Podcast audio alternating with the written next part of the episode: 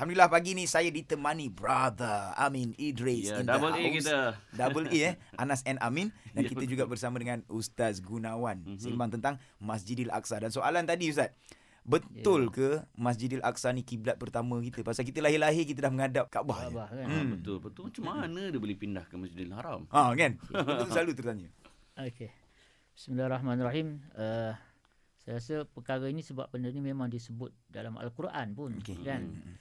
Yang mana berlaku perpindahan dan sekarang pun di Madinah ada Masjid Qiblatain kan. Ya. Masjid yang pada mula-mula berlakunya walaupun ada setengah ulama kata sembahyang Zuhur, ada kata sembahyang Asar. Okey. Uh, jadi maksudnya pada masa itulah pertama kalinya berlaku peristiwa perpindahan uh, kiblat. Hmm. Rasulullah sallallahu alaihi wasallam sebelum ini pun bila semasa di Mekah lagi pun bila baginda bersolat menghadap kepada Baitul Maqdis sebenarnya. Baik, baik. Tetapi Rasulullah SAW sengaja mengambil daripada sisi yang menyebabkan Kaabah tu berada di tengah-tengah antara Oh. Rasulullah dan Baitul Maqdis. Hmm. Dia nak menghadap Baitul Maqdis. Baik. Tapi dia pergi duduk sebelah Dia ambil side uh, lain. side rukun Yamani tu supaya walaupun menghadap Baitul Maqdis tapi kena dengan Kaabah tu. Baik. Ah, Faham. jadi sebab apa? okey.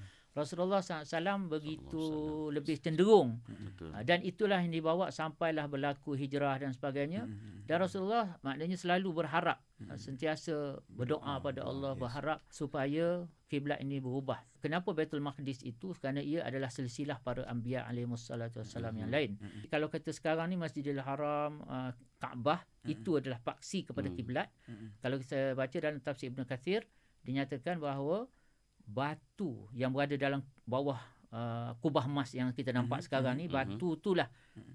yang menjadi paksi kepada kiblat pada masa itu. Jadi kalau kita tengok di sini Masjidil Aqsa ini mempunyai satu kedudukan. Ya, ya. Hmm. Maknanya kita ni pernah ramai-ramai menghadap ke sana Hmm, dulu. pernah. Betul. Hmm, Kan hmm, sebelum datang perintah yang mengubah uh, kiblat tadi. Yes. Ha, Haram. dan kiblat ni kita fahamlah uh, apa fungsi kiblat bukan kita sembah kiblat Ah, tu. betul. Dia Ah, penunjuk ah, arah. ah. Dia penanda arah dia. Simbol kesatuan. betul. Ha, dan menunjukkan benda tu penting. Hmm, Kan? betul, Sekarang betul. ni kau duduk ujung mana negeri mana, atas angkasa sekalipun, Okey.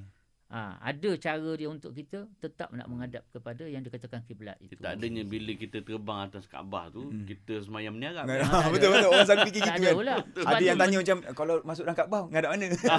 dan, dan katalah takdir wali'adbillah. Mm-mm. Katalah takdir satu hari tiba-tiba Kaabah ni runtuh. Ataupun tergolek ke tempat lain ke. Tergolek ke, runtuh ke tergolek lah kalau Yes, nak ah. bagi nampak lebih dras, uh, dramatik lah kita kan. Kata tercabut, tergolek-golek, jatuh tempat lain.